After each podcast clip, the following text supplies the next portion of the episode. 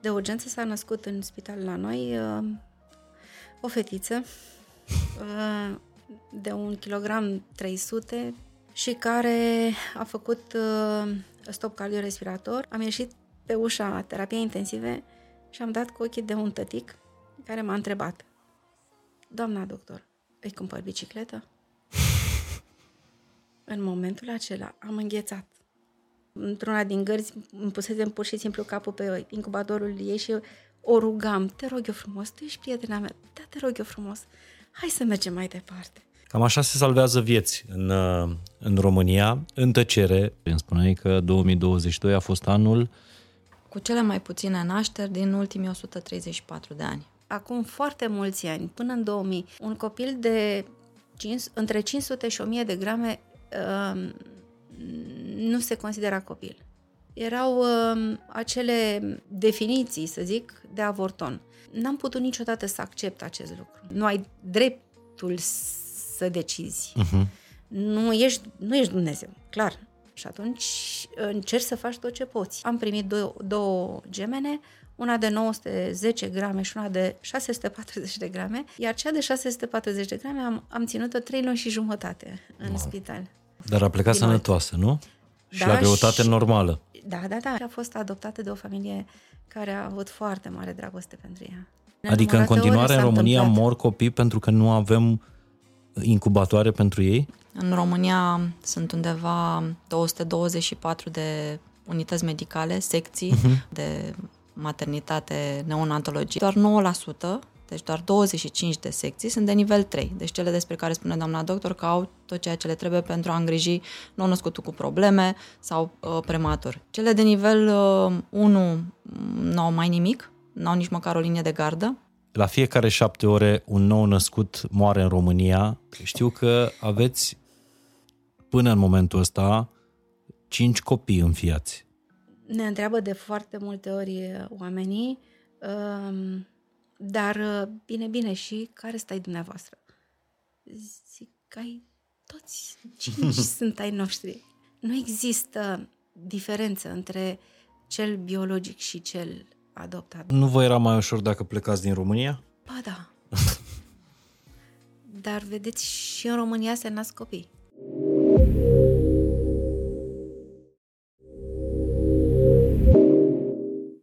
Salut! Sunt Mihai Morar. Bine ai venit la Fain și Simplu, un podcast din uh, România. Nu știu dacă ați mai auzit asta pe aici, prin podcast sau prin alte părți, dar țara asta în care facem noi podcastul este în continuare uh, țara cu uh, mortalitate infantilă cam dublă față de media Uniunii Europene. La fiecare o mie de nașteri ne mor cinci virgulă șase copii. Asta chiar și într-un an în care civilizația a ajuns la o culme, dacă vreți, cum e anul două mii douăzeci și trei. Și astăzi o să vorbim din nou despre cum putem să facem să bată inima fiecărui copil care se naște în această țară. Trăim niște vremuri de recorduri negative. Se nasc mai puțin copii în această țară decât se nășteau acum o sută de ani. Și dintre ei, cinci virgulă șase nu apucă să cunoască minunile acestei vieți.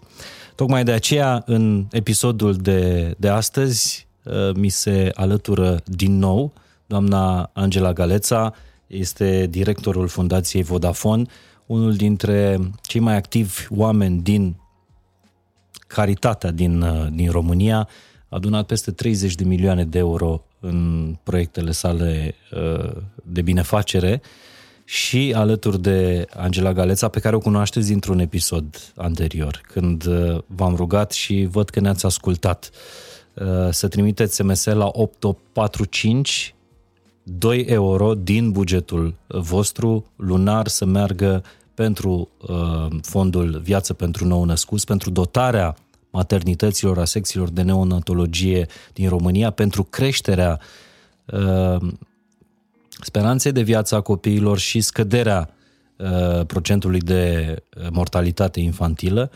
Uh, ne-ați ascultat pentru că sunt sute de oameni care au ascultat episodul Fain și Simplu cu, cu Angela și înțeleg că în continuare donează câte doi euro la opt opt patru cinci în fiecare lună.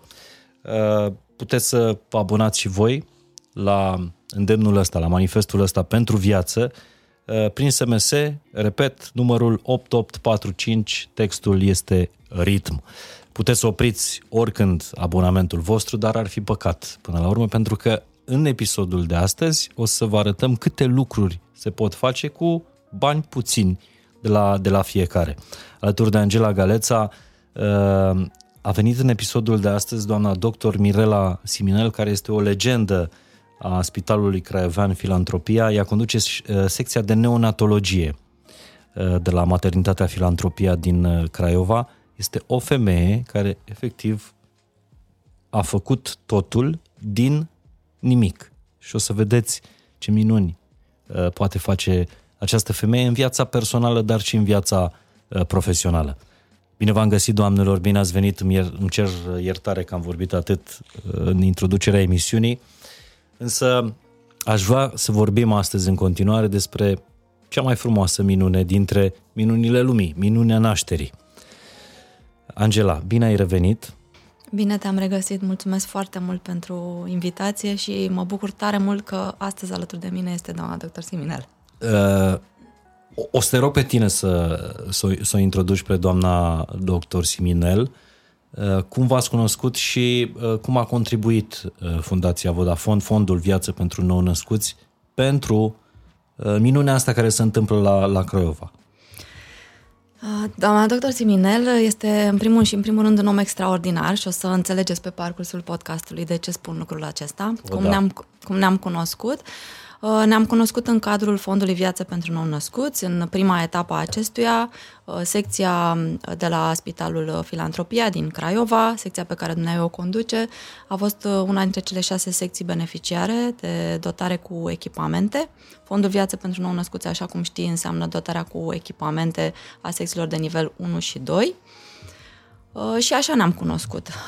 În momentul în care a aflat de Fondul Viață pentru Nou-Născuți, așa cum nu ratează niciodată nicio ocazie de a aduce echipamente și de a face rost de tot ceea ce este nevoie pentru copiii pe care îi îngrijește, a aplicat împreună cu organizația locală la Fondul Viață pentru Nou-Născuți și a primit această finanțare care a însemnat echipamente și ce fel de echipamente poate să povestească mult mai bine și să explice mult mai bine la ce folosesc aceste echipamente doamna doctor. Dar ce știu este, din discuțiile cu dumneavoastră și cu ceilalți medici cu care lucrăm, este că aceste echipamente fac diferența între viață și moarte și în același timp copiilor care sunt salvați le asigură o viață normală ulterior. Vreți să vă spun uh, prima minune care se întâmplă în uh, secția de neonatologie de la maternitatea Filantropia din, uh, din Craiova? Mi-a spus uh, doamna doctor că anul trecut, din două mii două sute nouăsprezece nașteri, au fost doar două decese, ceea ce înseamnă o mortalitate infinit uh, mai mică decât media mortalității infantile din România. cinci virgulă șase este media la noi. În, în maternitate, la dumneavoastră, au murit doi din două mii două sute nouăsprezece nou născuți anul trecut. Da, cum ați ajuns la performanța asta, doamna doctor? Mai întâi dați-mi voie să vă, să vă mulțumesc că sunt aici și mai ales doamnei Angela pentru tot sprijinul pe care ni l-au acordat și uh, această minune, să zic, uh, a fost așa uh, pas cu pas, minune după minune, uh, dotare după dotare uh, și s-a ajuns uh, la un cumul de echipamente suficient pe cât să asigure cel puțin stabilizarea nou-născutului, dacă este nevoie de transfer, să se transfere acolo unde uh-huh. este locul uh, conform uh, uh, ierarhizării maternităților, dacă nu se găsește loc, uh, stabilizarea la noi și uh, eventual uh, îngrijirea în continuare a nou-născutului. Uh, E un fel de principiu de viață. Niciodată nu lucrez singură, este tot, or, totdeauna este o echipă. Uh-huh. Este o echipă și acolo unde lucrăm profesional, medical, activi- în activitatea medicală, dar este o, o echipă și în a aduce aceste... Am făcut echipă bună cu dumneavoastră și a aduce aceste dotări. Pe de altă parte, este o echipă și din punct de vedere administrativ, pentru că nimic nu se poate și fără acești factori și toți suntem o echipă. Toate lucrurile acestea au dus la o creștere a calității vieții copilului, a, a stabilizării copilului în timp util, astfel încât să nu avem sechele pe termen scurt sau termen lung. Um, și vorbim aici de, despre copilul prematur sau copilul cu nevoi speciale, um, în, af, cu probleme speciale. De fapt, ajungem la adevărata problemă. Cifra asta, țara cu cea mai mare mort- rată a mortalității infantile din Uniunea Europeană, e datorită faptului că avem prea puține maternități, secții de neonatologie dotate ca să salveze viața nou-născuților cu probleme, prematuri sau alte complicații care apar în timpul sarcinii sau, sau la naștere. Iar dumneavoastră este cel mai bun exemplu că dintr-o secție care avea zero dotări, ați ajuns să conduceți o secție de, de elită, ca să zic așa, care poate fi dată drept exemplu, cu minime investiții. Spuneți-mi cum arăta secția de neonatologie, maternitatea, când ați ajuns dumneavoastră și în ce an s-a întâmplat asta? S-a întâmplat în octombrie, sfârșitul lui octombrie două mii unsprezece, când am ajuns în secție și... Dumneavoastră veniseți... Din Spitalul Județean, uh-huh. ca medic specialist din Spitalul Județean, în uh, maternitatea de la Filantropia. Uh, medicul șef de secție era pensionat deja, era un medic uh, șef de secție interimar, care nu mai putea nici dumneaei uh, prea mult uh, face față și atunci a apelat la Spitalul Județean să trimită pe cineva. Deci ați fost trimisă de urgență acolo, pentru, înțeleg că mai erau doi medici, da, dintre care exact. unul era, un pas de... era la un pas de, de, de pensie de... și celălalt medic da. era neputincios, ca să zic așa. Unul da, singur e... nu face față, n-are cum să facă. Dar se poate numi o secție uh, când există doar doi medici? Nu, nu, s-ar fi desfințat. La acel moment. A, deci ați preluat o secție care era pe cale să se desfințeze. Cam așa. Și ce dotări avea în momentul respectiv secția? Existau uh, sisteme de ventilație non-invazivă destul de noi. Uh, doar unul folosit sporadic, doar pentru stabilizare și transfer. Uh-huh. Uh, și un ventilator care nu s-a folosit niciodată, dar uh, s-au avea câteva sute de ore de funcționare, ca uh-huh. să zic așa, era un cronometru acolo, dar am descoperit că de fapt nu ar fi putut funcționa pentru că nu existau instalații de gaze medicale la parametrii respectivi uh-huh. și atunci a trebuit să o luăm de la punctul zero. Și când se năștea un copil acolo, se stabiliza, se stabiliza. Așa? Și se transfera către alte spitale. Înțeleg că nu era nici măcar o masă... La preluare nu era nicio masă radiantă, da. Masă radiantă care înseamnă să-i oferi căldură naștere, copilului da, când da, se naște, da? da? Iese de la o temperatură... Exact. În sala de operație nu era la momentul respectiv masă radiantă. Adică puneai copilul pe rece. Se punea copilul pe masă rece, da. Din corpul mamei, din căldura pântecului mamei, ajungea la câte grade... optsprezece nouăsprezece, în noiembrie puteau fi și mai puțin. Wow! Da. Uh, dar nu v-a speriat lucrul ăsta și ați început să construiți o secție cu oameni, da. apoi cu aparatură. Da. în momentul, chiar făceam socoteala de unăzi cu niște doamne dragi mie asistente de terapie intensivă. Când am venit acolo, niciuna dintre doamnele din terapia intensivă nu aveau facultate. La, ba da, una, una singură. Absolvise, absolvise uh-huh. facultatea. Acum toate doamnele sunt, unele și cu masterat. Toate sunt cu facultatea terminată și instruite. E o, e o mare bucurie. Adică nu, nu, niciodată n-am cerut nimănui mai mult decât am putut face eu. Nu, și puterea exemplului mi se pare că este cea mai importantă pentru, pentru o, cineva care vrea să învețe ceva. Și dacă pot s- s- să dau, dau. Cu drag. Da, am un, o deosebită, un deosebit bagaj de dragoste de dăruit. Așa că... Așa ați ajuns la cele două decese uh, întâmplate anul trecut. Da, două, două mii douăzeci și doi. Doar doi nou născuți da. au, n-au mai supraviețuit da. uh, din, uh, din, din secția dumneavoastră. Uh, dar câte nașteri erau în secție anterior, acum zece ani? Erau sub o mie. Sub o mie.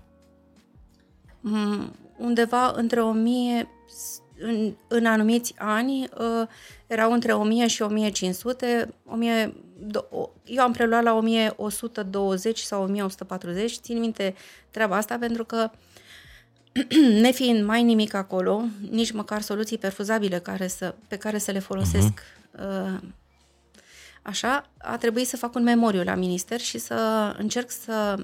accesez niște programe prin care să pot îngriji acest co- acești copii. Și um, rețin că la momentul respectiv au fost uh, o mie o sută patruzeci, ceva de genul acesta. Dar pentru cei care probabil n-au experiența sau viața nu i-a trecut printr-o maternitate, uh, ca adulți, că devenit toți venim din maternitate, uh, sau nu s-au confruntat, nu știu, cu situația de a trebui să, ai, să apeleze la un, o secție de neonatologie. Uh, povestiți-ne ce înseamnă, dându-ne un exemplu, nu știu, dintre nașterile de anul ăsta, recente sau uh, de anul trecut. Care e diferența dintre o secție bine dotată și o secție în care nu găsești nimic și sunt atât de multe în România? Uh. Păi este foarte mare diferența. Cine nu intră sau nu a intrat niciodată în terapia intensivă neonatală, nu știe ce se întâmplă acolo și e normal să nu știe, pentru că nu a luat contact cu ce se întâmplă acolo. Și a existat multă vreme o cutumă. Medicul era medicul obstetrician, cel care scotea copilul. Medicul neonatolog nici măcar nu se știa ce este. Era un medic. Exact. Uh, cu cine ați născut? A, păi cu do- doamna doctor cutare. Da, și copilul? Păi doamna doctor cutare. uh, foarte multă vreme uh, s-a perpetuat acest obicei și um, încetul cu încetul până și colegii noștri au început să aibă încredere că uh, e normal să, ave- să fim o echipă, inclusiv noi, neonatologii și obstetricienii, uh-huh. astfel încât să lucrurile să meargă bine și pentru copil. Uh, mama vede și mama și fătul timp de nouă luni de zile, după care uh, noi ne luăm partea noastră. Uh, am obiceiul să spun că ne luăm partea leului, că uh-huh. minunea la noi este și plecăm cu incubatorul cu copilul la noi. Uh, da, este... este lucru foarte mare să fie recunoscută munca acestor oameni. De cât dincolo ați ținut de cel mai mult într-un incubator un, un nou născut și câte... Oh, da, e, e o fetiță de șase sute patruzeci de grame pe care, am, care a venit prin transfer dintr-o pereche de gemeni în anul în care Spitalul Județean era închis și noi am preluat, spitalul nostru a preluat toate nașterile din zonă. Craiova. Din zonă chiar. Um, și deși m- erau niște dispoziții, fiind de nivel doi încă și au continuat să fie uh-huh. de nivel doi, um, acești copii trebuia să ajungă în, în maternități de nivel trei, nimeni nu se găseau locuri și nimeni nu îi primea. Și atunci, din cele cinci locuri pe care le-am avut, s-au mărit uh, cinci locuri de terapie intensivă. Uh-huh. Uh, s-au mărit numărul de locuri, astfel încât uh, ajunsesem la doisprezece locuri de terapie intensivă în două mii șaptesprezece și atunci a fost această uh, situație în care am primit dou- două gemene, una de nouă sute zece grame și una de șase sute patruzeci de grame. Cea de nouă sute zece, din păcate, a decedat pentru că pe perioada transportului uh, sur- suferise niște hemoragii. Iar cea de șase sute patruzeci de grame am, am ținut-o trei luni și jumătate în wow. spital. Și a plecat, provenind într-o familie dezorganizată, a plecat în grija D G S P C-ului din județul limitrof. Dar a plecat sănătoasă, nu? Da, și la greutate și, normală. Da, da, da. Și am, am, am avut feedback-uri că nu a avut sechele neurologice și a fost adoptată de o familie care a avut foarte mare dragoste pentru ea. Cam așa se salvează vieți în, în România, în tăcere. Probabil că pe doamna doctor Mirela Siminel nu că n-ați auzit-o, dar nici n-ați văzut-o până în momentul ăsta, pentru că a fost ocupată totuși două mii două sute și ceva de nașteri într-un singur an, nu înseamnă, nu înseamnă puțin. Și gândiți-vă ce înseamnă să ai un puiuț de șase sute patruzeci de grame, a zis, nu? Și să nu găsești un incubator în țară pentru el. Există astfel de cazuri, Angela? Din păcate există, pentru că în România sunt undeva două sute douăzeci și patru de unități medicale, secții, uh-huh. compartimente de maternitate, neonatologie, deci sunt locurile în care ajung nou-născuții noștri. Locuri limitate, cum se spune. Da, sunt atâtea secții și dintre acestea doar nouă la sută, deci doar douăzeci și cinci de secții sunt de nivel trei, deci cele despre care spune doamna doctor că au tot ceea ce le trebuie pentru a îngriji nou-născutul cu probleme sau uh, prematur. Celelalte, nouăzeci și unu la sută dintre ele, sunt de nivel unu și doi.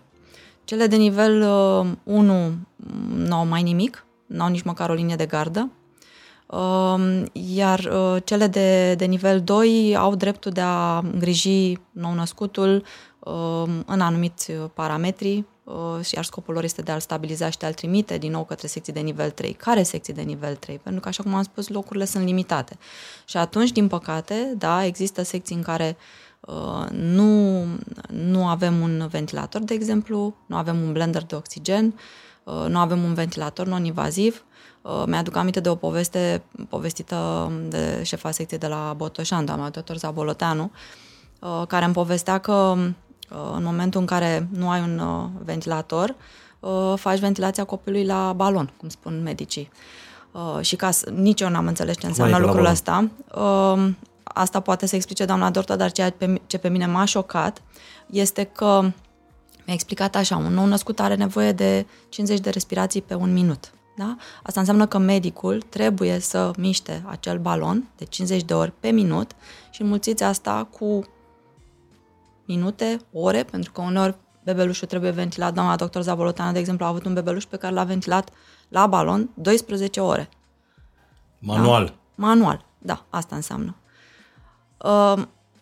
Deci cam asta, cam asta se întâmplă în momentul în care nu ai echipamentul necesar. Dar și ce se întâmplă într-o secție de neonatologie când, nu știu, primești un telefon de la un spital, de la o maternitate care nu are nu are dotări și își cere transferul și tu nu ai locuri și nu găsești nici în celălalt județ și nu găsești nici în București. Ce se întâmplă cu, cu acel? Există astfel de cazuri, doamna doctor? Da. Da. De adică în continuare în România întâmplat. Mor copii pentru că nu avem incubatoare pentru ei? Din acest motiv am făcut tot ce, mi-a, tot ce am putut să nu refuz nimic. Și dacă nu se găsesc locuri la nivel trei, totdeauna au, s-au găsit locuri la noi. Uh-huh.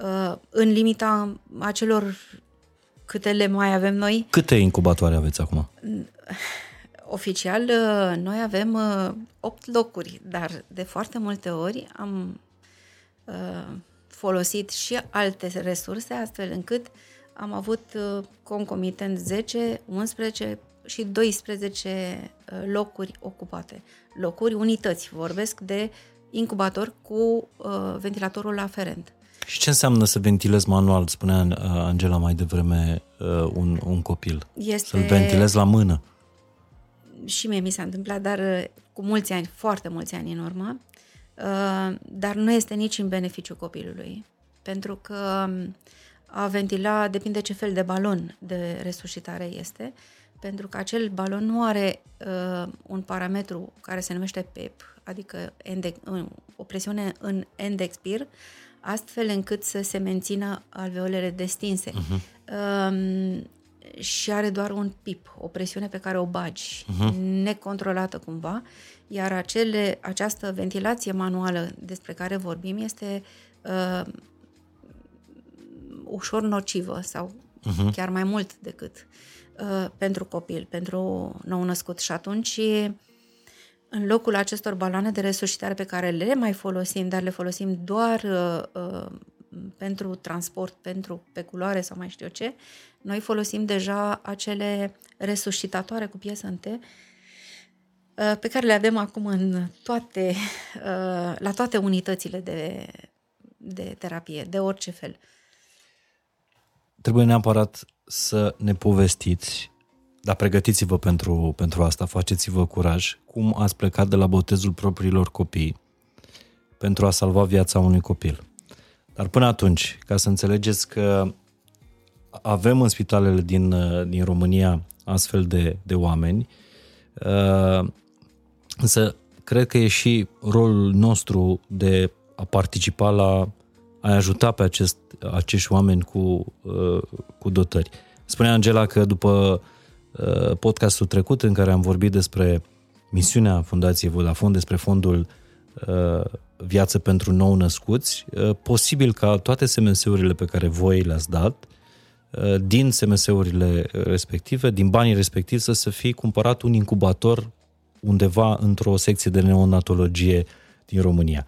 Și mai ales că astăzi când difuzăm episodul este întâi iunie, este ziua copilului și cred că anul viitor, deși se nasc din ce în ce mai puțin copii în România, măcar ăia care se nasc să rămână în viață, cred că putem participa și noi la, la minunea asta și vă mai spun încă o dată că există acest număr al, al Fundației Vodafone, număr scurt, opt opt patru cinci, S M S-ul este doi euro, Uh, și textul din mesaj trebuie să fie ritm.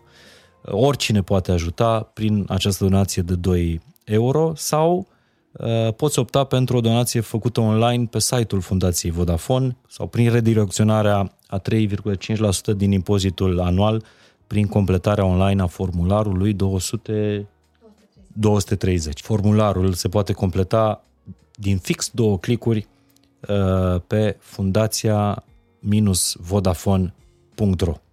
Banii ăștia se întorc înzecit prin uh, acea mamă care în miez de noapte îi mulțumește oricui i-a adus copilul acasă. Puneți că ați întâlnit nenumărate mame care v-au, în lacrimi v-au strâns în, în brațe că ați salvat viața puiului. Da, s-a întâmplat. Spuneți-mi o poveste și după aceea să-mi spuneți povestea cum ați plecat de la botezul copilor dumneavoastră ca să salvați un copil.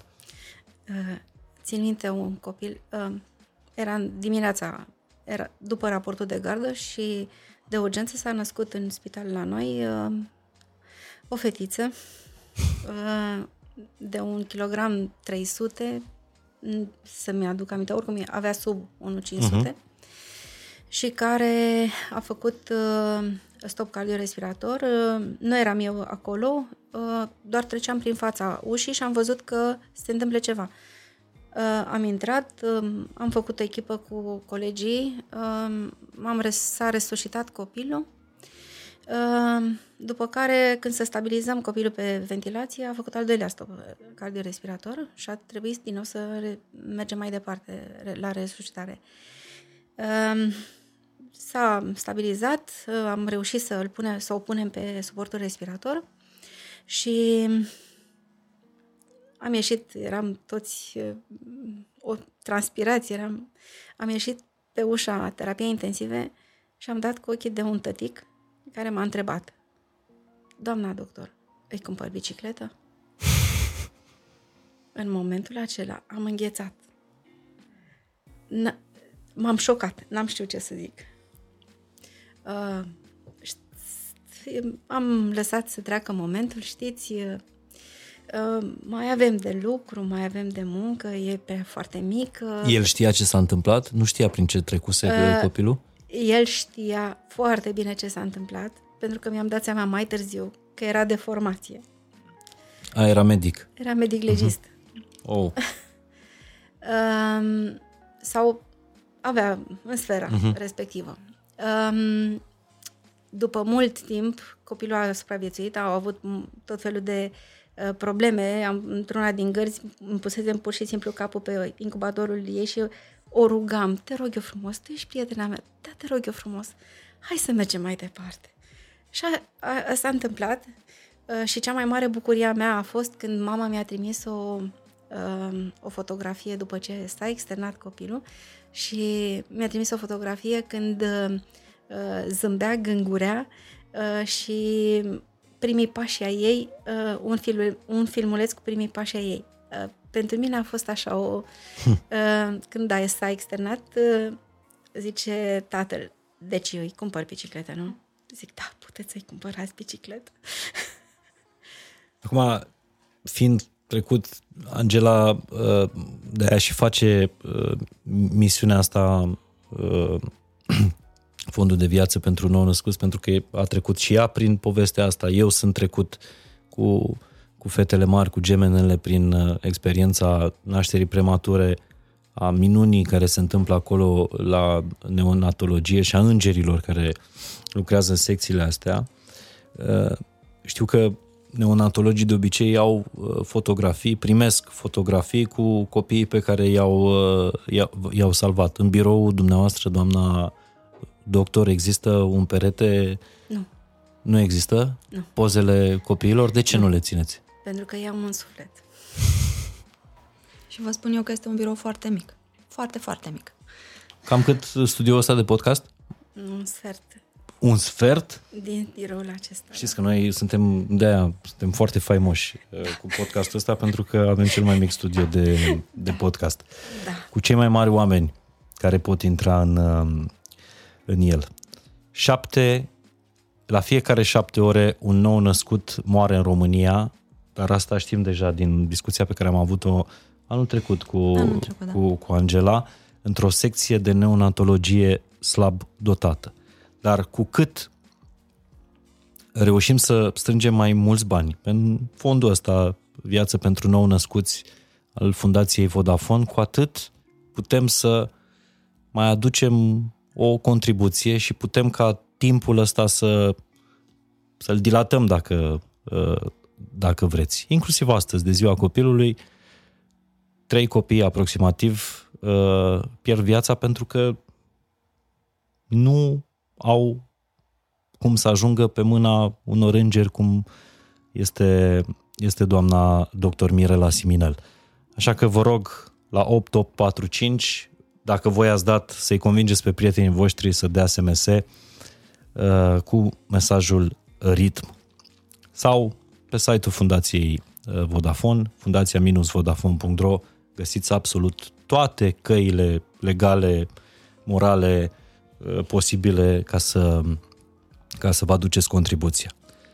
Și acum aș vrea să, să ne povestiți cum ați fugit de la botezul copilul, copiilor dumneavoastră. M-au sunat de la spital că s-a agravat unul dintre copiii care era pe suport respirator și neinvaziv, neavând ventilatoare, decât unul singur foarte vechi și care mergea pe un singur mod, acela în care copilul trebuia să fie complet curarizat, complet paralizat, ca să zic așa, să nu se împotrivească respirației. Uh-huh. Era un, un vechi mod de... Și atunci... De a stabiliza copilul. Copilul, da. Uh-huh. Și atunci m-au sunat că este destul de grav, m-am dus acolo, între timp se efectuase o radiografie de urgență și copilul avea pneumotorax. uh, care trebuia drenat oricum, uh, dar în primul rând trebuia uh, stabilizat, adică trebuia intubat, uh, ventilat și transferat către spitalul uh-huh. numărul unu, unde era chirurgie pediatrică pentru drenaj. Și atunci uh, am stat, l-am intubat pe copil, am stat, l-am stabilizat acolo, pentru că nu-i creștea saturația și am încercat să facem tot felul de artificii în așa fel încât să reușim să-i menținem saturația copilului, astfel încât să nu rămână în hipoxie. Și după mulți ani mi-au rămas prieteni așa, eu am prieteni mulți mici, da. Am întârziat, într-adevăr, două ore și jumătate până a venit și echipajul de transfer și s-a transferat către spitalul respectiv, dar supraviețuiește, este bine și chiar fără sechele neurologice. E Ați de... mai prins măcar sarmalele de la botez? Era în familie, dar așa cum îmi spune soțul, știi, ai plecat inclusiv de la botezul copiilor. Da, așa, așa a fost situația atunci. Acum lucrurile sunt complet diferite. Avem și dotare, avem și echipă, avem și colegi noi și tineri și o echipă foarte frumoasă care... Uh... Deci când ați ajuns în această secție, acum doisprezece ani, mai era practic un singur angajat, un singur medic. Da, în momentul acela, da. Acum câți sunteți? Opt. Opt? Da. Și cu tot personalul? Cu tot, a patruzeci și cinci, inclusiv cu doamnele asistente și infirmiere și tot ce ține de activitatea medicală. Opt medici și restul toate personal mediu și auxiliar. Asta e o curiozitate și nu doar a mea, am mai încercat să, să întreb pe medici asta. Trăim niște vremuri în care din ce în ce mai multe nașteri sunt premature, cu probleme, uh, mediul, stresul, uh, ce-i de vină pentru, pentru treaba asta? Sunt mulți factori și din ceea ce am observat, pe lângă uh, vârstele extreme, uh, vârstă prea mică, minore sau vârstă înaintată, uh-huh. uh, sunt acești factori socioeconomici, uh, stres, din ce în ce mai multe afecțiuni ale mamei în timpul sarcinii, complicații ale sarcinii. Toate acestea duc la o, o calitate a tranziției de la făt la nou născut deficitară, uneori chiar cu nevoie de terapie intensivă. Deci e mai grav decât era cu douăzeci de ani, nu știu când v-ați apucat dumneavoastră, cu douăzeci și șase da, da, da, da, de da. ani. Este mai grav și de ce? Mai este și din alt motiv. Pentru că, vedeți, acum foarte mulți ani, prin două mii sau până în două mii, un copil de între cinci sute și o mie de grame nu se considera copil. Erau acele... definiții, să zic, de avorton. Dacă trăia, trăia, dacă nu, n-am putut niciodată să accept acest lucru. Adică, pentru mine, acea scânteie de viață care este, există de la naștere, din tot, de dinainte de naștere, de la concepție, acea scânteie trebuie să meargă mai departe. Nu, uh-huh. nu poți să, nu ai drept să decizi. Uh-huh. Nu ești, nu ești Dumnezeu, clar. Și atunci încerci să faci tot ce poți, în limitele unei etici, ca să zic așa. Adică este foarte adevărat că sub șapte sute de grame riscurile pe termen lung și pe termen scurt sunt extrem de mari. Da, ok, dar și de multe ori acești copii au encefalopatie sau au hidrocefalie uh-huh. sau au lucruri grave. Dar n-ai voie să le da, curmi știi? viața, da, adică știi? n-ai dreptul. Da, știi? Aici este. Povestiți-mi o, un, un exemplu cu un astfel de, de nou născut, da, considerat până acum niște ani un avorton, Povestiți-mi, nu știu, o poveste recentă legată de astfel de naștere. Chiar această fetiță de șase sute patruzeci de grame pe care am avut-o și care a avut un, un outcome foarte bun. Adică nu poți să știi. Și mai este încă ceva. Sunt niște ghiduri de reanimare, de resuscitare. La un anumit moment, medicii sunt tentați să meargă fix pe un fel de, ca checklist-ul, știți? Adică... Pe un protocol. E normal să meargă da. pe acel protocol. Există cazuri în care, fără să știi, ai acel ceva pe care îl simți că este. Nu știi de ce, nu știi cum, dar acea scânteie care există și știi că poți să mergi mai departe. Uh-huh.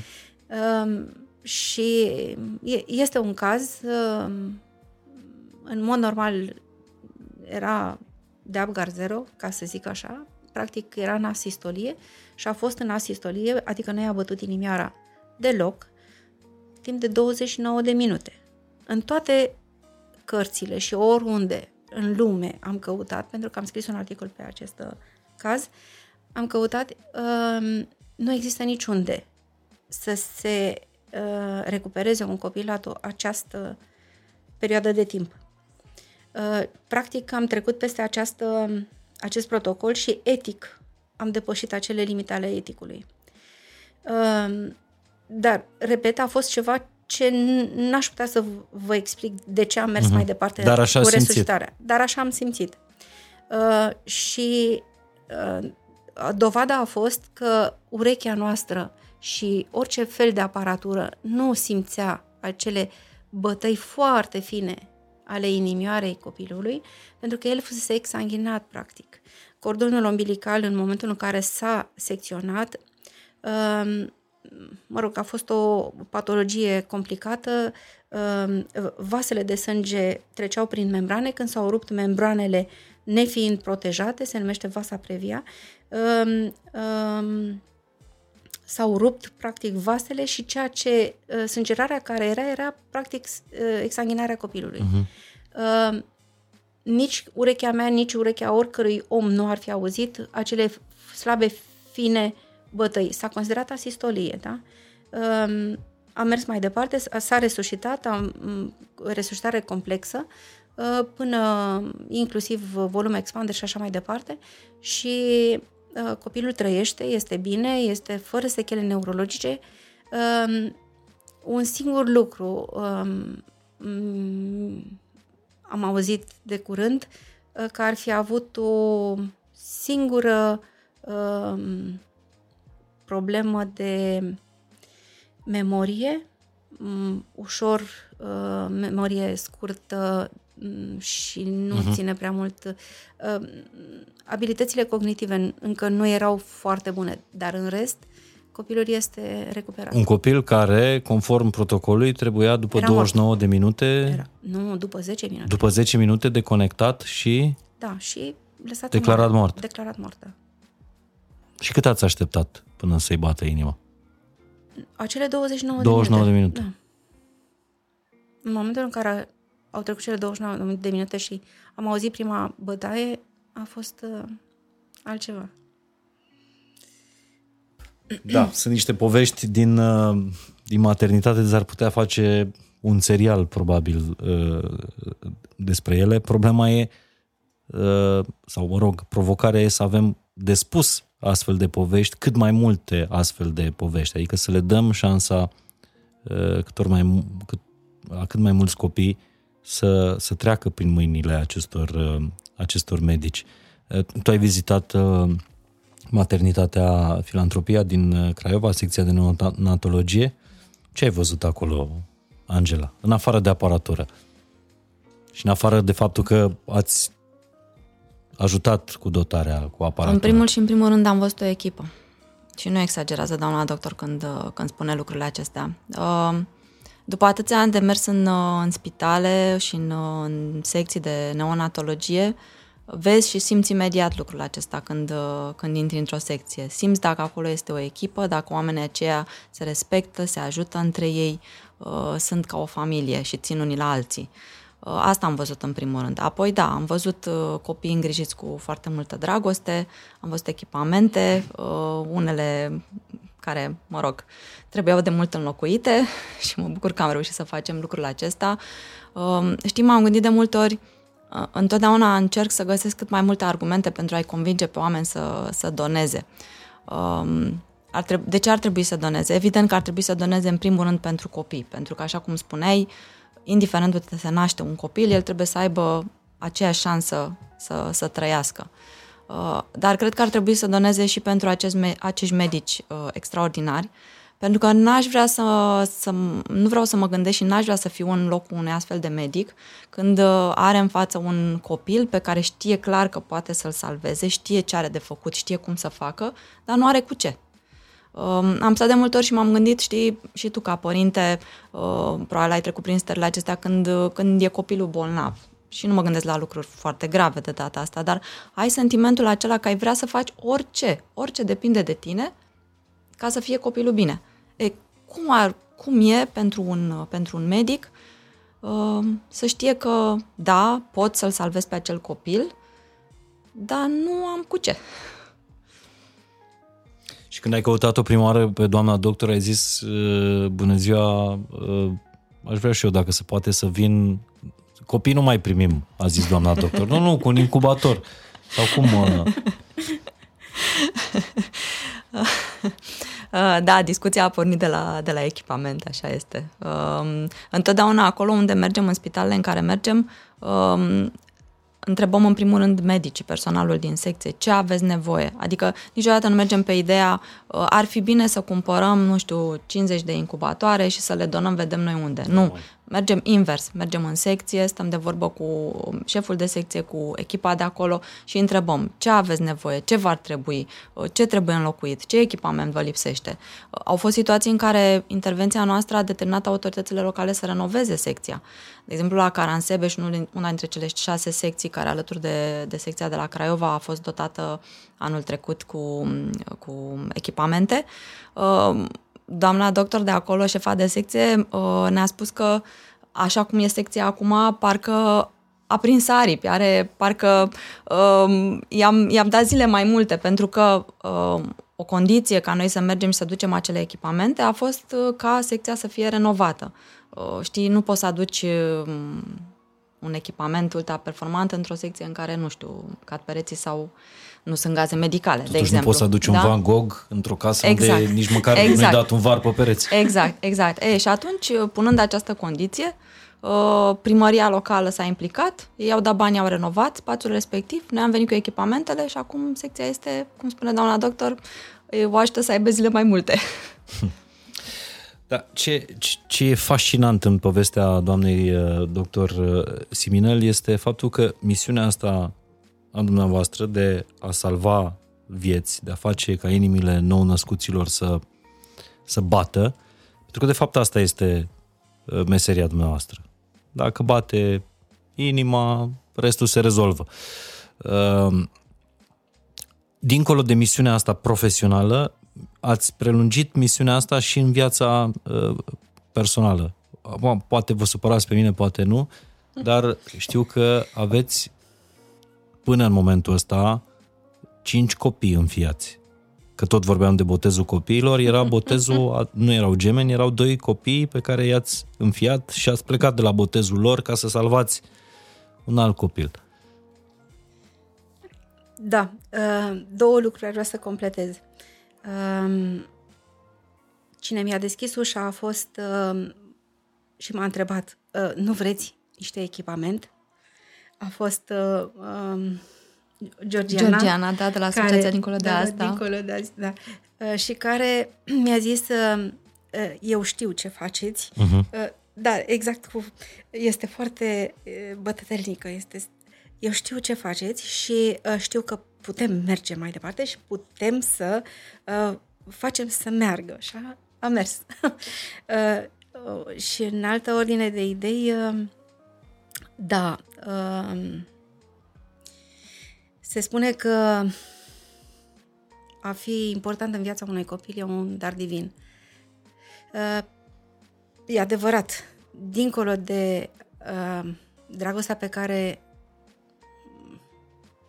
o dăruiesc celor din secție, a fost că am găsit și înțelegerea acasă și suntem o echipă din nou și i-am adus acasă.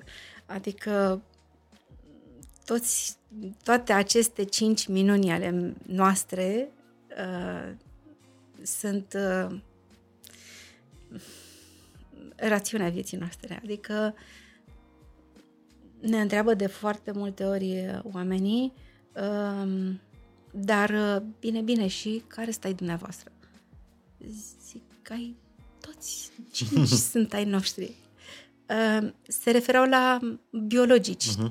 Uh, nu există uh, diferență între cel biologic și cel adoptat. Ba, copiii mei știu că definiția pentru acel copil adoptat este că acel copil este atât de mult iubit că l-ai căutat și l-ai găsit și l-ai luat în brațe și l-ai primit cu toată dragostea ta. Aceasta este definiția unui copil adoptat. Nu... Uh, nu este cel care a fost lăsat. Da, povestiți-mi cum e, bănuiesc că nu e nimic la, la întâmplare, cum, cum ziceați, cum e o întâlnire cu un astfel de copil, cum știi că el trebuie să primească dragostea ta de părinte? Prima fetiță avea o privire extrem de tristă. Sunt cărți de spus aici, într-adevăr. Copiii simt foarte multe lucruri. Cine crede că un nou născut nu simte, se înșală amarnic, pentru că el a simțit inclusiv din burtica mamei. Am descoperit prin copil, unul din copiii mei, ce muzică asculta mama. Se liniștea când și adormea când îi puneam Un anumit, o anumită bucată din pian. Fără să o întrebați pe mama biologică? Absolut. Absolut. Hm. Uh, și rând pe rând am descoperit foarte multe lucruri prin copiii mei. Uh, uh, lucru care m-a făcut să-mi pun foarte multe întrebări din, aceste, din acest punct de vedere. Și prin, în două mii șaisprezece, cred, este un studiu în European, Ultrasound European Journal, în care se arată, acel studiu arată cum se induce mamei, femeii gravide, îi se induce o anumită emoție și se vede pe fața, în, pat, în trei D, se vede pe fața copilului expresia emoției pe care a, a simțit-o. Este fantastic. Deci asta, asta noi am simțit uh, de fiecare dată. Ori uh, acel copil care prima dată a fost iubit sau, la concepție și după aceea uh, nu a mai fost, nu că n-a fost iubit, a, a, din anumite motive nu a ajuns să rămână uh, cu acea dragoste a mamei, uh, simte și rămâne pe toată viața. E destul de complicat în timp să... Uh, e foarte complicat uh, să-l întorci la origine și să, ca el să primească acea dragoste de la tine.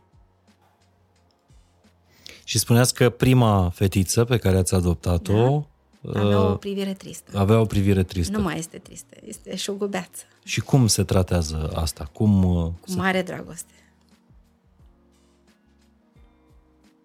Iar unul dintre copiii pe care i-ați adoptat este chiar născut în, în maternitate, îngrijit de dumneavoastră la secția de neonatologie și abandonat de mamă, da, în spital.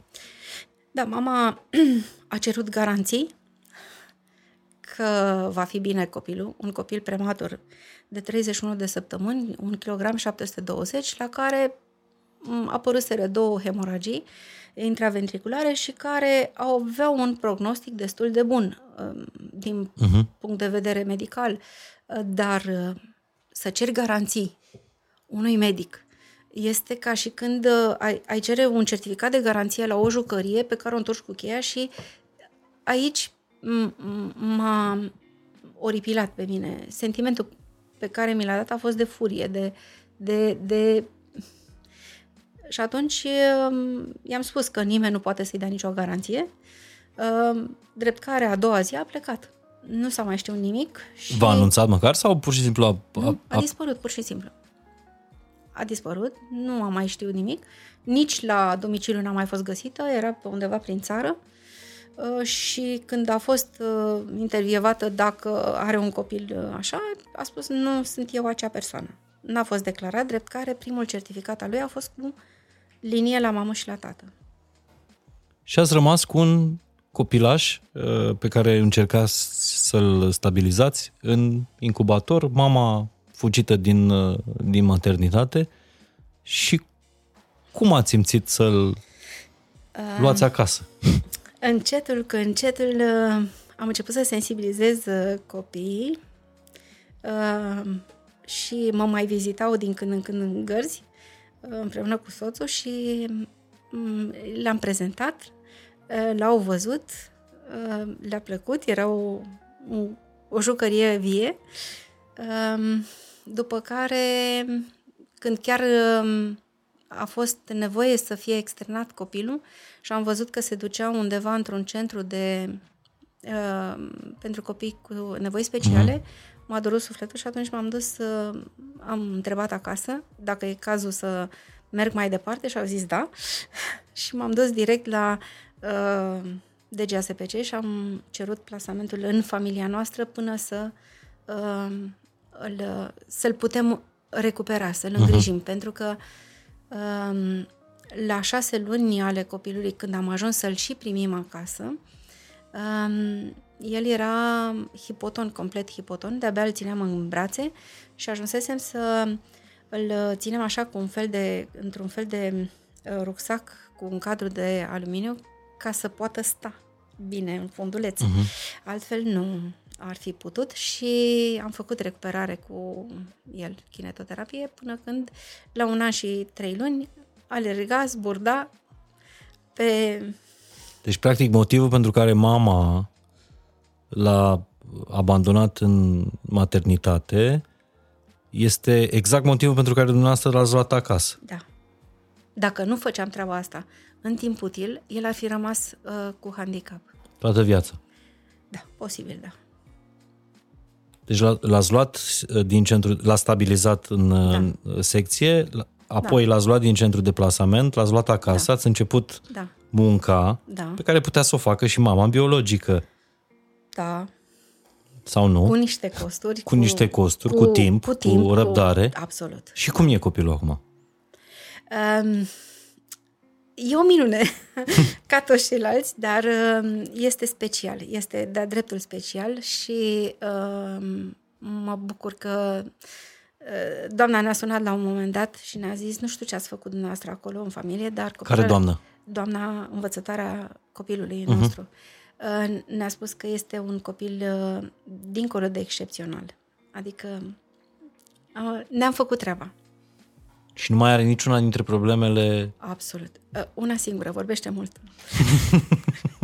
De unde nu vorbise mult timp. Da. Wow. Nu înțeleg de unde aveți atâta timp. Și timpul ăsta nu înseamnă doar timp fizic, înseamnă și timp de dragoste. Și pentru copiii din secția de neonatologie de la Filantropia Craiova, și pentru copiii, cei cinci copii de acasă, care înțeleg că urmează să fie mai mulți. Da. Povestiți-mi, cum vă faceți timp de dragoste? Eu cred că nu îți faci un scop din asta. Ea este sau nu este. Și atunci când este de dăruit, o dăruiești. O pur și simplu... simți că și ceilalți ei, copiii, simt. Uh, cum se comprimă sau se dilată timpul, nu pot să vă spun. Este dincolo de mine, adică nu este fizic ceva, este dincolo. N-aș putea să spun. Uh, Pentru că inclusiv în povestea acestui copil abandonat de, de, de mama biologică în maternitate, a fost nevoie de foarte multă dedicare, kinetoterapie, să faceți da, acele mișcări. Inclusiv, cu... inclusiv acasă, da. Inclusiv acasă. Îl puneam pe masă, copiii plângeau că, la un moment dat, plângea și el și plângeau, ce-i face mami?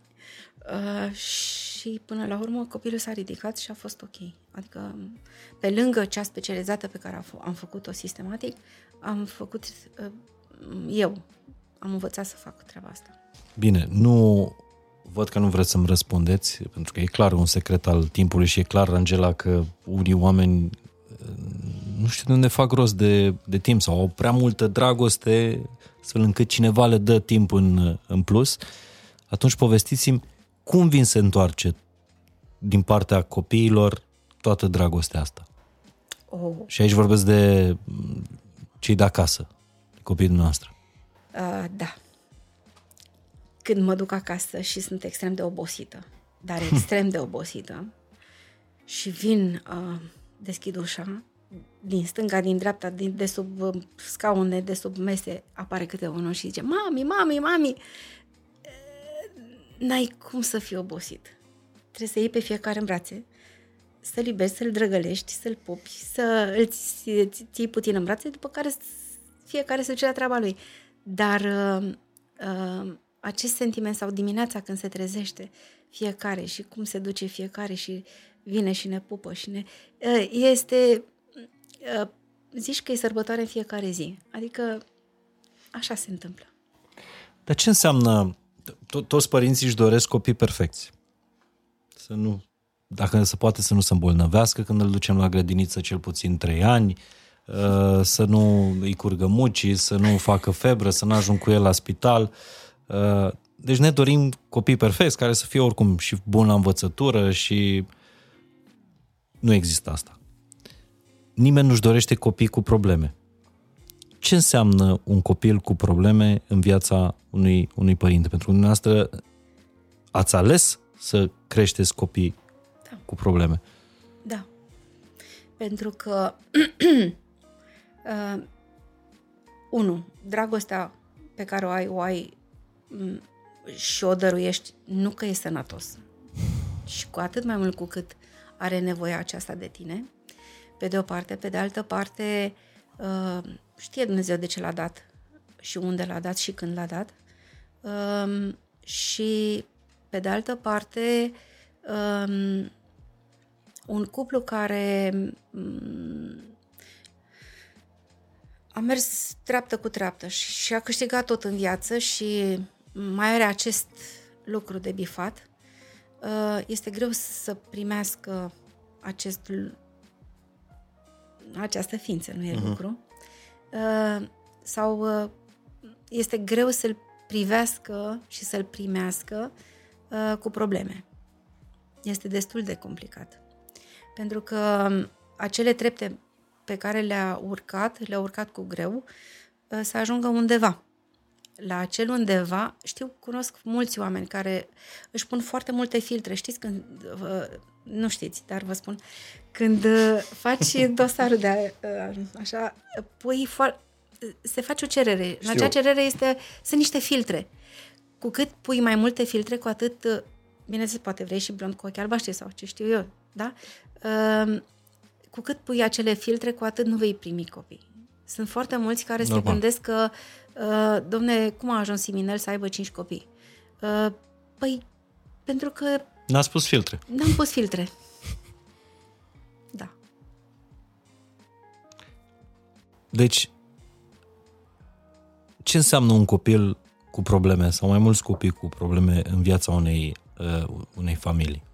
Să ai șansa să vindeci, da. Să recuperezi, să... îl faci pe un copil să evolueze din toate punctele de vedere. Dar, în primul rând, el nu este cu probleme. Adică eu nu-l văd ca pe, ca pe un copil cu probleme.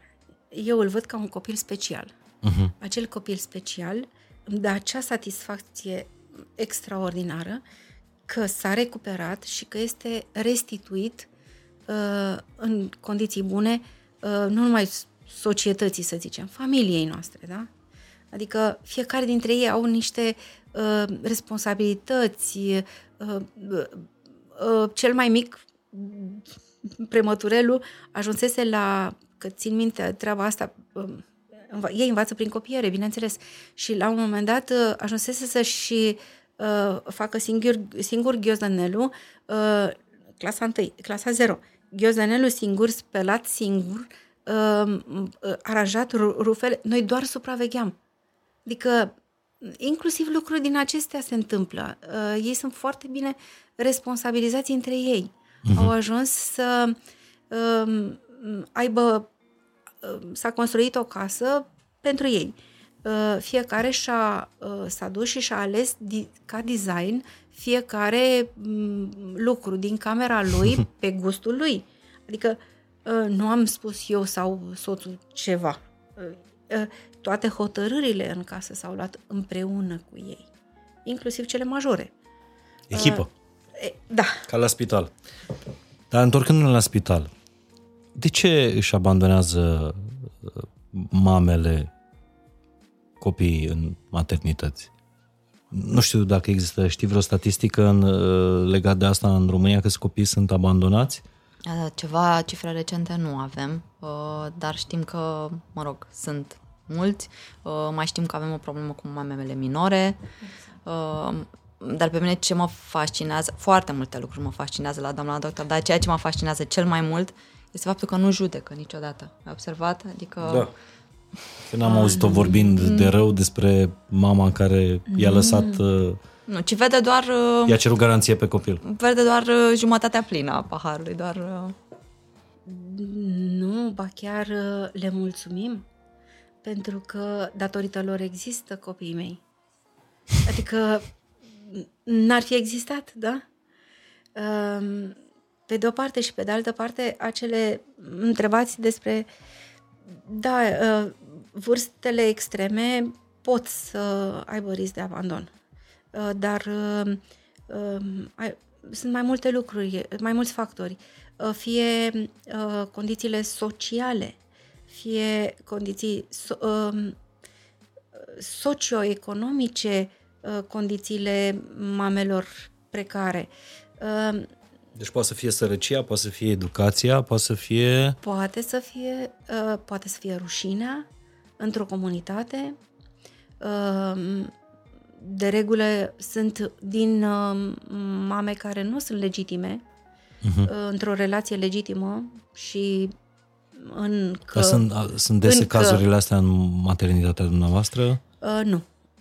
Au, din ce în ce mai puține cazuri au fost uh, și riscul de abandon este mult scăzut acum. Uh-huh. Uh, noi avem dedicat un asistent medico-social care uh, imediat ce um, stă de vorbă cu fiecare mamă în parte uh-huh. și la cea mai mică uh, are o experiență vastă în domeniu și uh, la cea mai mică intenție de abandon se sesizează și se formează din nou echipă, psiholog uh-huh. și medic și tot. Și se încearcă încă din maternitate integrarea.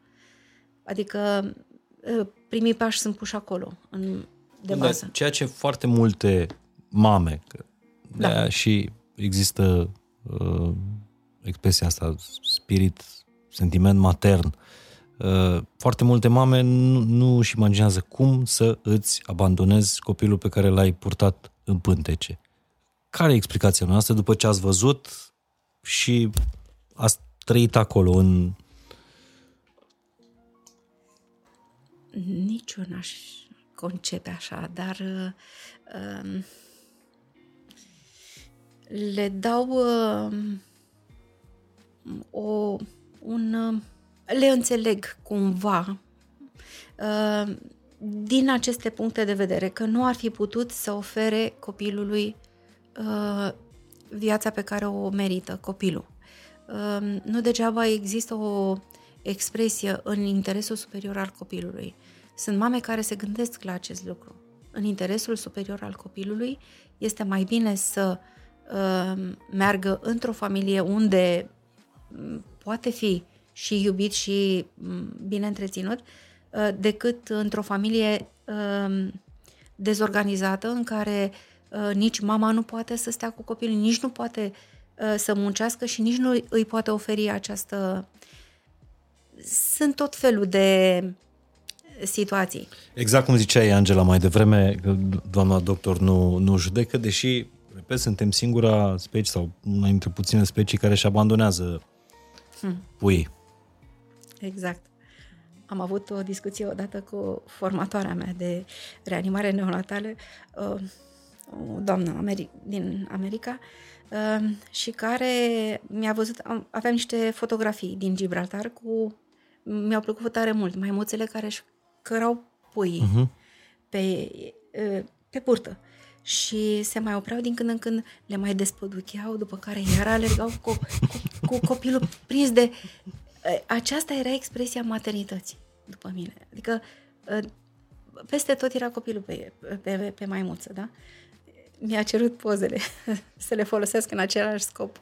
Pe de altă parte, suntem și una dintre puținele specii de pe pământ care îi dă la o parte pe cei mai slabi din grup.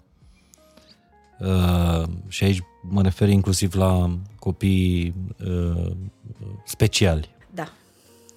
Ca să nu vorbesc de bătrâni și așa mai departe. Uh, dacă ați avea așa pe scurt un ghid spre cum să îi îngrijești pe cei slabi sau ce primești atunci când îi îngrijești pe cei slabi. Că nu e o, nu, nu, nu e o răsplată pe termen scurt uh, musai. Sau de ce nu avem datori? Nu e musai. Nu e musai. Dar o primești oricum. Deci uh, simplul zâmbet pe care îl primești face cât o mie de orice bani ai primi. Zâmbetul copilului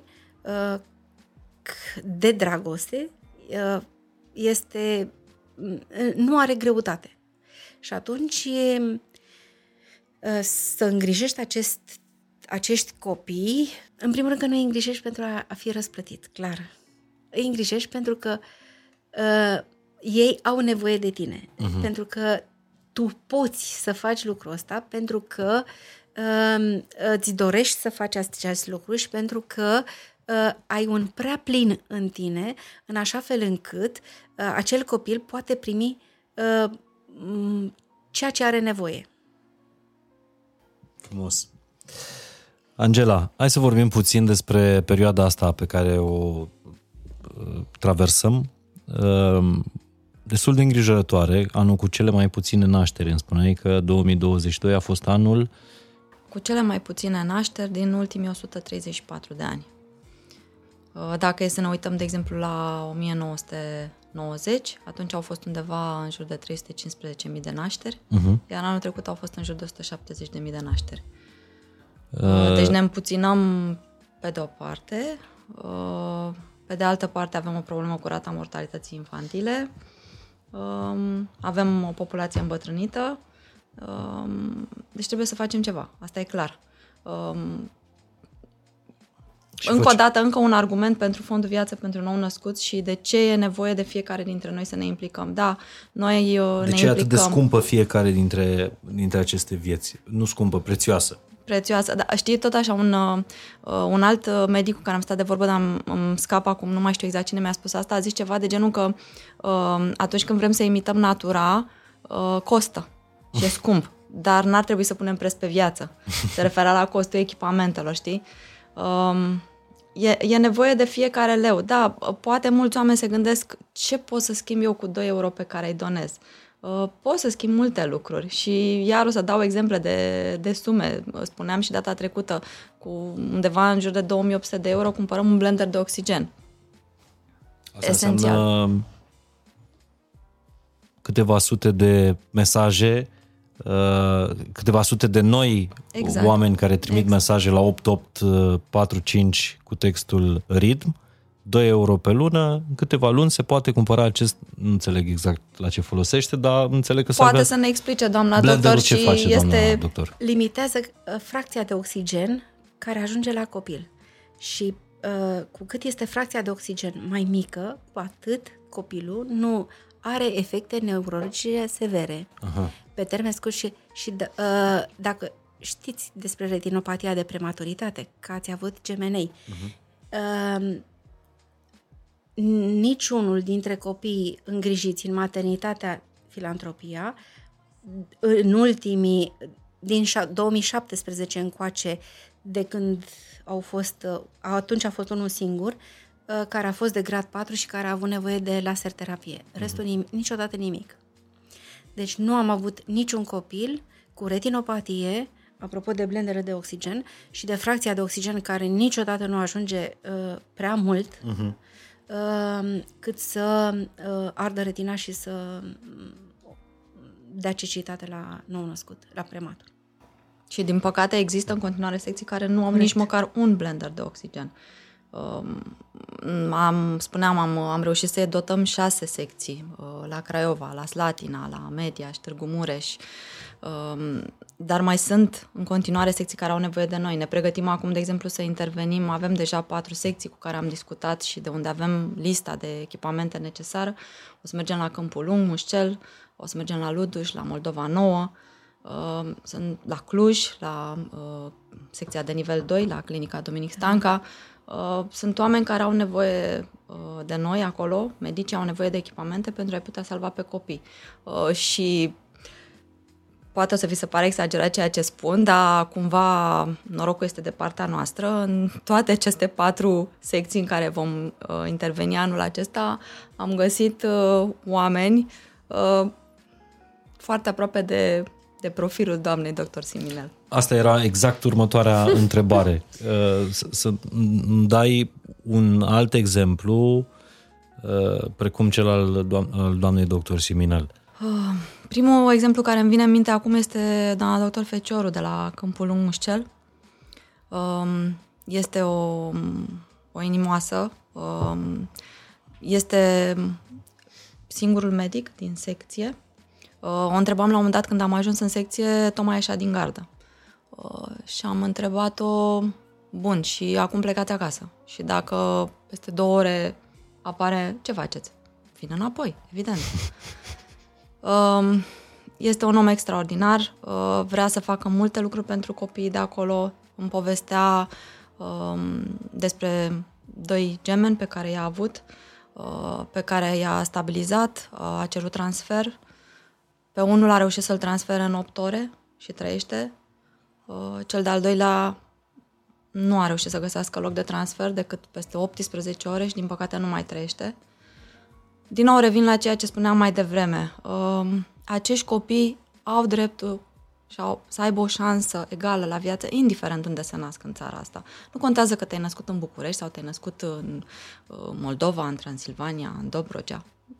Toți Toți trebuie să avem aceeași șansă. Și mi-ar plăcea să umpleți secțiunea de comentarii acestui podcast pe YouTube cu alte nume, precum cel al doamnei doctor Mirela Siminel, de la Filantropia din Craiova, sau al doamnei doctor Fecioru de la Câmpul Lung, de la Zaboloteanu, de la Botoșani. Cu siguranță sunt alții și alții care merită o încurajare, măcar prin mesajele uh, voastre din secțiunea comentarii.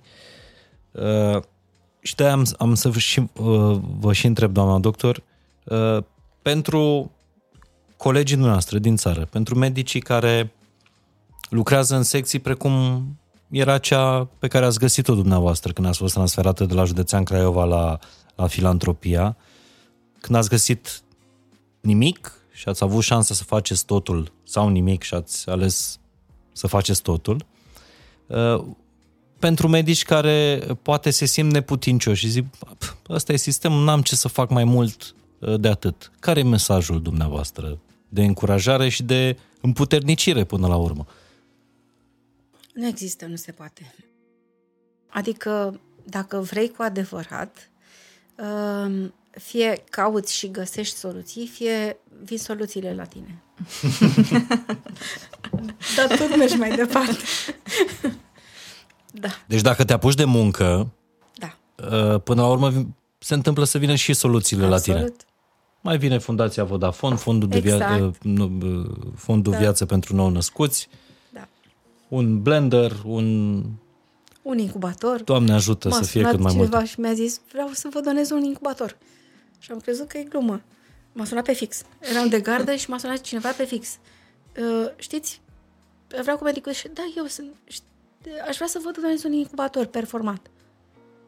Da, da, e glumă cumva. Nu, nu. Uh, bun, da... Dar vreau să fie performant. Bun, v-aș putea da un număr de furnizor? Da, foarte bine. Și am închis telefonul. A doua zi, zic, e, cine știe, o altă glumă. A doua zi mă sună furnizorul. Știți, peste o săptămână aveți un incubator. Wow. Bineînțeles că am trimis fotografii la domnul respectiv și acum îi mulțumesc din suflet pentru gestul pe care l-a făcut. Angela Galeță, dacă există în momentul ăsta cineva care se uită sau ascultă acest podcast și vrea să doneze un incubator, ce poate să, poate să intre pe site-ul fundației? Poate, poate să intre pe legă... site-ul fundației, să doneze direct, există o rubrică de donații online, poate să ia legătura cu noi, acolo găsește uh-huh. e-mailul nostru de contact, poate să îmi scrie direct mie la angela punct galeta arond vodafone punct com. Important este să ne găsim și apoi avem ce să facem cu banii. Dar din câți donatori pe S M S s-ar lua un incubator? Pentru un incubator am avea nevoie, să spunem, de patru sute de uh, donatori uh, de... periodici timp de un an. Deci patru sute de oameni să doneze doi euro pe lună timp de un an. Deci dacă în urma acestui podcast uh, la numărul ăsta scurt opt opt patru cinci, doi euro pe lună, dacă scrii textul R I T M, dacă se adună patru sute de oameni și nu se dezabonează uh, timp de un an, timp de douăsprezece luni, practic se poate lua un incubator nou, ceea ce înseamnă că uh, cam cât stă în medie un copil într-un un, un nou născut într-un incubator? Depinde de vârsta de gestație. Dacă e un copil la termen și care nu are nevoie decât de ventilație mecanică pe termen scurt, în șase șapte zile, depinde de evoluția copilului, poate fi scos din incubator. Deci putem să salvăm câteva zeci de vieți uh, anual în țara asta, în care, vă reamintesc, la fiecare șapte ore moare un nou născut, pentru că nu există peste tot în țară sau în cele mai multe maternități din țară, nu există dotările uh, necesare unei secții de neonatologie performante. Nu, nu performante, de decente. Da. Da, păi hai că cred că împreună putem să facem treaba, mai ales că astăzi este întâi iunie, bănuiesc că jucării oricum le-ați luat uh, copiilor voștri. Gândiți-vă că în fiecare zi se nasc foarte, foarte mulți copii. Cam câți prematuri în România în fiecare uh, an? Pe datele centralizate n-aș putea să vă spun, dar... Uh... pe total zona noastră, uh-huh. Oltenia, sunt undeva între șase sute - șapte sute pe an. Adică la, la, la cinci mii cinci sute de nașteri se nasc acești undeva la zece - doisprezece la sută. zece - doisprezece la sută. Copiii care au nevoie de altfel de jucării, cel puțin în primele săptămâni de, de viață, blendere, mm. incubatoare, injectomate, injectomate, masă radiante. Da. Da, astea jucăriile de care au ei nevoie și ar fi fain să, dacă le-am luat jucării copiilor noștri, hai să le luăm jucării și acestor copii, pentru că aici e o chestiune de viață și de, de moarte, de a bate sau a nu mai bate uh, inima, dacă au jucăriile astea sau nu. Copiii noștri, dacă au jucărie în plus sau în minus, inima lor o să bată în continuare. Mai spuneți-mi o poveste, doamna doctor, uh, din uh, secția de neonatologie. O poveste care, poate că pentru lumea asta a noastră, pare incredibilă. O minune făcută de o colegă de, de ale dumneavoastră. De curând a fost, chiar a fost o minune, un nou născut care a avut o complicație la naștere și care a trebuit resuscitat, a fost resuscitat până la administrarea de, de soluții de volum expander și adrenalină. Asta înseamnă ultima treaptă. Uh-huh. Uh, și evoluția copilului a fost bună. Uh, la patruzeci și opt de ore a fost intubat pentru că prezenta convulsii și um, care s-au uh, remis sub tratamentul anticonvulsivant. Uh, dar pentru liniștea și a părinților care um, au uh, mers mai departe și care au fost șocați să-și primească un copil așa, după nouă luni de sarcină. Uh, au fost transferat la un moment dat uh, în a treia zi de la naștere uh, într-o în clinică de nivel trei uh, și l-am revăzut de curând cu mare, mare bucurie pentru că nu a mai avut alte episoade convulsive. Uh, a fost îngrijit foarte bine în, uh-huh. acolo și menirea noastră s-a a contat pentru viața lui. Așa că pentru mine și pentru colega mea, că, pentru care a fost foarte greu, chiar și într-o echipă, a fost o satisfacție enormă pentru un copil pe care l-au așteptat atâția ani.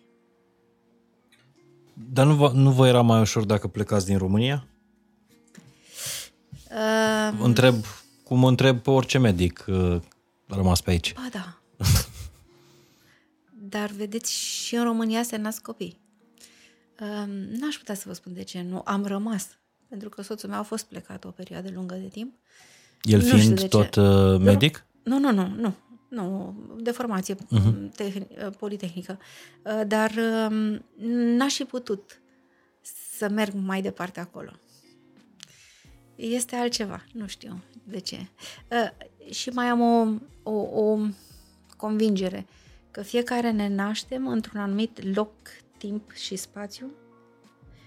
Uh, și dacă te strămuți, la un moment dat, mai devreme sau mai târziu, efectele secundare neadaptării sufletului sau trupului uh, se văd. Și